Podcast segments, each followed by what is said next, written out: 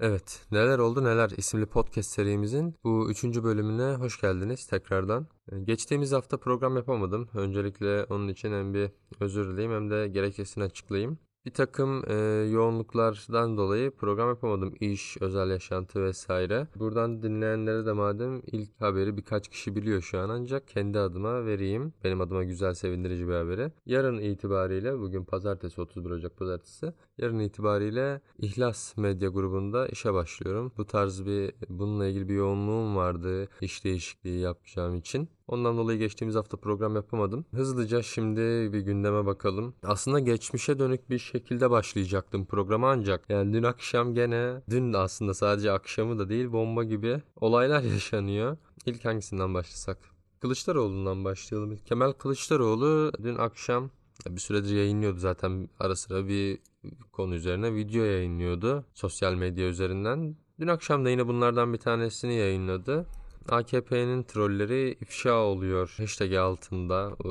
Kendisi söyledi zaten bu hashtag'i paylaşımlar yapıldı. Kendisi de bu hashtag üzerine bir video yayınladı. Bazı hesapları ifşa etti. E, yani aslında herkesçe bilinen e, AKP'nin trolü olduğu bilinen hesapları ifşa etti. Bunu yaparken yöntemi biraz komikti. Hani komik de değildi de bir eleştiri vardı orada aslında da tam olarak neye eleştiriyordu onu anlamadım. Yani eleştirdiği kimliğe bürünerek. Videoyu açar açmaz aklıma direkt Sedat Peker geldi. Özellikle o yani sarayın dostları size de merhaba falan mimikler falan tamamıyla aynı. Sözlerde bir öykünme var tamam. Mimikler falan da aynı. Bir önceki videosu da vardı bu gene geçtiğimiz hafta içerisinde yayınlanan sanırım bir ihaleden bahsetti. Orada evet yani muhalefet partisi lideri ana akımda aslında fazlasıyla artık söz ediliyor da gene de er, bir Erdoğan kadar söz edilmiyor tabii ki. Bu tarz şeyler yapması gayet normal. Sosyal medyadan kitlesine ya da kitlelere ulaşmaya çalışıyor. Ancak bu videoda bir farklılık vardı. Dediğim gibi açar açmaz aklıma Sedat Peker geldi.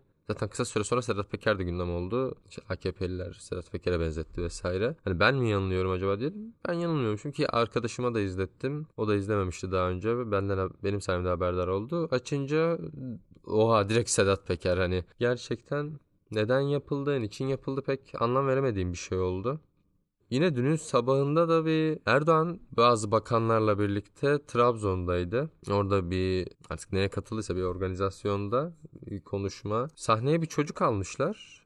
Ya çocuk Kılıçdaroğlu'na hain dedi. Çocuk gerçekten çocuk ama hani bunu da çok fazla yadırgayamıyorum şimdi. Bu bu ülke öyle bir ülke ki çocuklara siyaset yaptırıyor. Hani ben şunu diyemiyorum kesin kes bir şekilde. O çocuğu tiyatro yaptırıyorlar. İşte ezberletmişler, oraya çıkartmışlar falan. Evet bir organizasyon var. Bir şey var belli o. Ancak bunlar gerçekten çocuğun görüşü de olabilir bir şekilde yetiştiği ortamdan vesaire. Ya ben 13-14 yaşında 14 yaşımda elimde bayrakla flamayla yürüyüş yapıyordum. Eylem yapıyordum. 13-14 yaşında e, geceleri yazılamaya çıkıyordum. Bu ülkenin böyle bir tesiri var çocuklar üzerinde. Çok küçük yaşta çocuklar siyaset yapmaya başlıyor. Buna zorunda hissediyor kendini. Ha bir, bir yandan da bir apolitik kesim de geliyor. O da var. Evet, evet ama yani baktığımız zaman biz yine de hala çok fazla politize olmuş bir ülkeyiz ve bu sadece 18 yaş ve üzeri için geçerli değil ki çocuklara kadar 10 evet 10 yaşında çocuğa kadar politize olmuş bir ülkeyiz. O yüzden çok fazla diyemiyorum hani kesinlikle bir organizasyon var ama tamamıyla bir kurgu diyemiyorum maalesef bu gerçeği bildiğim için bunu düşündüğüm için. Bir süredir son programı yaptığımızdan beri AKP iktidarı, AKP MHP iktidarı diyelim oldukça saldırganlaşmaya başladı. İşte ilk hangisi daha önceydi? Sezen Aksu sanırım daha önceydi. Sezen Aksu'ya bir takım çok yani oldukça zaman olmuş. Yapılan bir şarkı üzerinden bir saldırı gerçekleştirildi işte sosyal medyada başladı troll saldırısı olarak. Daha sonrasında Cumhurbaşkanı'nın camide dillerini kopartacağız şeklinde açıklamasıyla artık doruk noktasına ulaşan bir tartışmaydı. Ondan sonra Sedef Kabaş'ın tutuklanması var. E, muhalefet de şimdi ikiye bölündü bu tartışma üzerinde. İşte Sezen Aksu yetmez ama evetçiymiş de e, o hak ediyormuş gibi yani. Bu yetmez ama evet şeyinden kurtulamadık bir türlü. Yani ne zaman kurtulacağız acaba? Travmasından diyeyim. Artık travma oluşturdu çünkü cidden bu. Ben böyle bir ikili ayrıma gitmiyorum. Yani Sedef Kabaş'ın tutuklanması ne kadar politikse Sezen Aksu'ya yapılan saldırı da o kadar politik ve hedef aynı. Özne aynı burada. Verilmek istenen mesaj aynı. İktidar e, zaten hep şeyden bahsediyordu iktidar. Kültür içerisinde bir iktidarlık, iktidar kuramamaktan yakınıyordu. Yani bir sanatçıya saldırmaları gayet normal gibi bu bakımdan baktığımız zaman. Çünkü yani AKP'nin yaptığı her şey aslında kendi kültürel iktidarını kurabilmek üzerine şekilleniyor bu kültür alanında, sanat alanında. İşte en son Beyoğlu'nda neydi? Beyoğlu rotası mı? Kültür yolu, kültür yolu projesi. Neydi ki o projenin amacı? Olmayan bir kültürü Beyoğlu'na Oradan da tabii Türkiye'ye çünkü Beyoğlu Türkiye'dir sanatta. Kültürde Beyoğlu Türkiye'dir. Orası üzerinden yaymak istiyordu. Böyle bir çaba girişti zaten işte oradaki mimari dönüşümler vesaire hepsi bunların bir işaretiydi. Sedef Kabaş'a tutuklama ise bunu ben artık hani bir savaş olarak görüyorum mu? Biz bir savaşın içerisindeyiz. İktidar Sedef Kabaş'ın tutuklanmasıyla gösterdi. İşte ne demişti Sedef Kabaş? Şey demiş galiba işte. Öküz Saraya çıkınca kral olmaz ama saray ahır olur. Aptal değilsek e, evet lafın nereye gittiği belli. Hoş hukukta niyet okuma yapılır mı o da farklı bir konu da ona hukukçular cevap versin. Sedef Kabaş'ın tutuklanmasının tek bir sebebi var. İktidar artık aleni bir şekilde ya bu öküzü güdersiniz ya bu diyardan gidersiniz ya da bir takım işler olur. Nedir o işler? İşte dilinizi kopartırız, tutuklarız gerekirse. Bazen o oluyor, bazen o oluyor. Bazen başka bir şey oluyor. Daha yaratıcı bir tehdit buluyor Erdoğan. Bu şekilde yani tek bir sebep tek bir sebebi var Sedef Kabaş'ın tutuklanmasının Sezen Aksu'ya yapılan saldırının bu. İktidar artık oyunu kurallarına göre oynamadığını, her alanda giderek daha da sertleşeceğini açık bir şekilde deklar etmiş oluyor. İşte bu çocuk konusu da bunu gösteriyor zaten. Evet sevindirici şeyler olmuyor da değil bu arada. Uzun süre sonra Türkiye'de sevindirici emekçiler adına sevindirici gelişmeler yaşanıyor. Trendyol emekçileri e, bildiğiniz gibi bir haklarını alamadıklarından dolayı greve gitmişlerdi. Çeşitli haklarını talep etmek adına. Bunlardan bir tanesi de ücretti. Kazandılar. Geçtiğimiz hafta içerisinde kazandılar. Hemen arkalarından e, BBC'de bir direniş vardı. Türkiye Gazeteciler Sendikası'nın. iki gün önce. Onlar da kazandı ve oldukça iyi hak kazanımları elde ederek kazandı. Bunlar çok sevindirici gelişmeler. Öte yandan örnek teşkil edecek de gelişmeler. Diğer işçilere, diğer emekçilere de örnek teşkil etmesi gereken cesaretlendirici, ateşleyici gelişmeler. İşte şimdi bakıyoruz hepsi jet işçileri bir hak arayışında. Uzun süreden beri Farplus işçileri bir hak arayışında ki onunla ilgili de dün akşam çok sıcak gelişmeler vardı. İşçiler kendi işçi atılan işçiler kendilerini fabrikaya kapatmışlardı. BBC ve Trendyol işçilerinin tüm işçilere örnek olmasını diliyorum. Bir yerde bir hak gaspı varsa e, bunun için sonuna kadar mücadele edilmeli. O haklar alınmalı. Umarım yakında Farplus ve hepsi jet işçilerinden de güzel sevindirici haberler gelecek. Ya ve aslında bu da şunları gösteriyor. Bu da şunu gösteriyor. Muhalefet de aslında ne kadar kitleleri sokak evde tutmaya çalışsa da kitleler kimseyi dinlemiyor. Eğer sokağa çıkacaksa, eğer bardağı taşıran bir son damla olmuşsa kitleler hakkını almak için sokağa kendi isteğiyle çıkıyor. Evet şu an daha bölgesel şeyler söz konusu. Lokal bunlar sendika faaliyetleri nihayetinde e, işçi çalışmaları.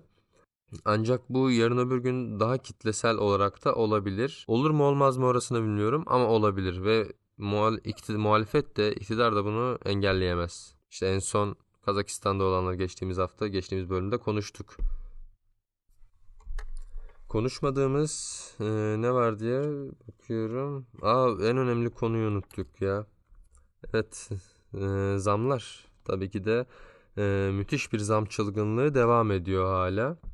Ancak en bu, bu arada bu aralarda en çok gündem olan elektrik ve doğalgaz ve özellikle elektrik faturaları gerçekten inanılmaz artmış durumda. Hani çevremdeki insanlarla konuşuyorum. Ya kendi faturamı görüyorum. Cidden fahiş bir artış var. Ee, uzun süredir bununla ilgili eylemler yapılıyor. Hem sosyal medyadan hem fiziken elektrik firmalarının önünde. Hani nereye gidecek bu işin sonu hiç bilmiyorum.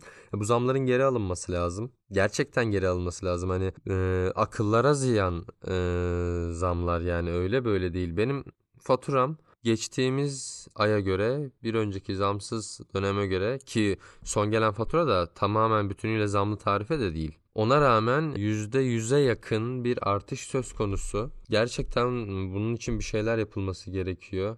Kısa vadede tabii ki elektrik firmalarını kamulaştıramayacağız. Maalesef bunun bilincindeyim ancak daha akıl kârı, daha akla mantığa uygun ve daha yoksulu bu noktada işçiyi, emekçiyi, geçinemeyeni düşünerek e, zam oranları belirlenmeli. Çünkü gerçekten akıllara ziyan zamlar. Nereye gidecek böyle hiçbir fikrim yok. İnsanlar her fırsatta bundan şikayetini dile getiriyor. E, sosyal medyada, sokakta, işte muhalif basında Fox'undan Halk Haberine, Halk TV'sine hep Tele1'ine dile getiren herkes gazeteciler dile getirmeye çalışıyor, dile getiriyor. En nihayetinde bu toplumun ortak bir sorunu, belirli bir kesimin sorunu değil. Ancak yine de ısrarla hiçbir şey yapılmıyor. Hani buradaki bu görmezden gelmenin sebebi nedir? Ya İnsanlar bir şey bu kadar istiyorsa ki herkes istiyor yani. Şimdi herkes istiyor yani AKP'ye oy veren insan bile elektrik faturasından şikayetçi. E o zaman burada bir problem var kardeşim. Şunu bir tekrar gözden geçir.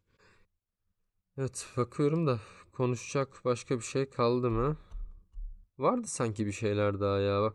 Bu hafta sizden çok özür diliyorum. Hani gerçekten inanılmaz yoğun bir iki hafta geçirdim. Ee, ve hiç çalışamadım. Bunu da normalde şu anda kaydetmeyecek, kaydedemeyecektim. Hani hızlı bir şekilde çıkıp e, şimdi halletmem gereken işler var. Ya dedim iki dakika halledelim. Ancak hiç not almamıştım. Ondan dolayı biraz kuru bir bölüm geçti. Geçtiğimiz hafta zaten e, gündemi de çok yakından takip edememiştim. İşte sosyal medyadan gördüğümüz kadarıyla. Aa, e, unutmadan geçtiğimiz gün hafta sonu cumartesi günü e, yeni bir sergi açıldı. Tayfun Günler, Günler'e ait bir resim sergisi. E, Açık Dünya X'de ziyaret edebilirsiniz. Ben ziyaret ettim. Oldukça güzel bir e, sergiydi. Mutlaka vaktiniz varsa, şartlarınız uygunsa ziyaret edin derim. Giriş ücretsiz zaten. Güzel, keyifli bir vakit geçirirsiniz. Hem de inanılmaz, gerçekten harikulade resimler vardı. Doya doya keyfini çıkartın. Evet, bu haftalıkta benden bu kadar. Hafta... bu arada Buraya kadar gelen kim var bilmiyorum. Buraya kadar gelen var mı onu da bilmiyorum da. Bilmiyorum. Bakmıyorum, sevmiyorum istatistiklere bakmayı. Çok da istatistik için yapmıyorum zaten de. Eğer e, şu an bu kısmı dinliyorsanız lütfen bana e, geri bildirimlerde bulunur musunuz? Büyük ihtimal sosyal medyamdan tanıyorsunuzdur zaten. Sosyal medya hesapları üzerinden ya da numaram varsa direkt arayabilirsiniz. Program hakkında geri bildirimlerinize açayım. Hatta bunu talep ediyorum şiddetli bir şekilde. Takdir sizin. Evet. Bitirelim. Bitsin. Bitti. Haftaya görüşmek üzere.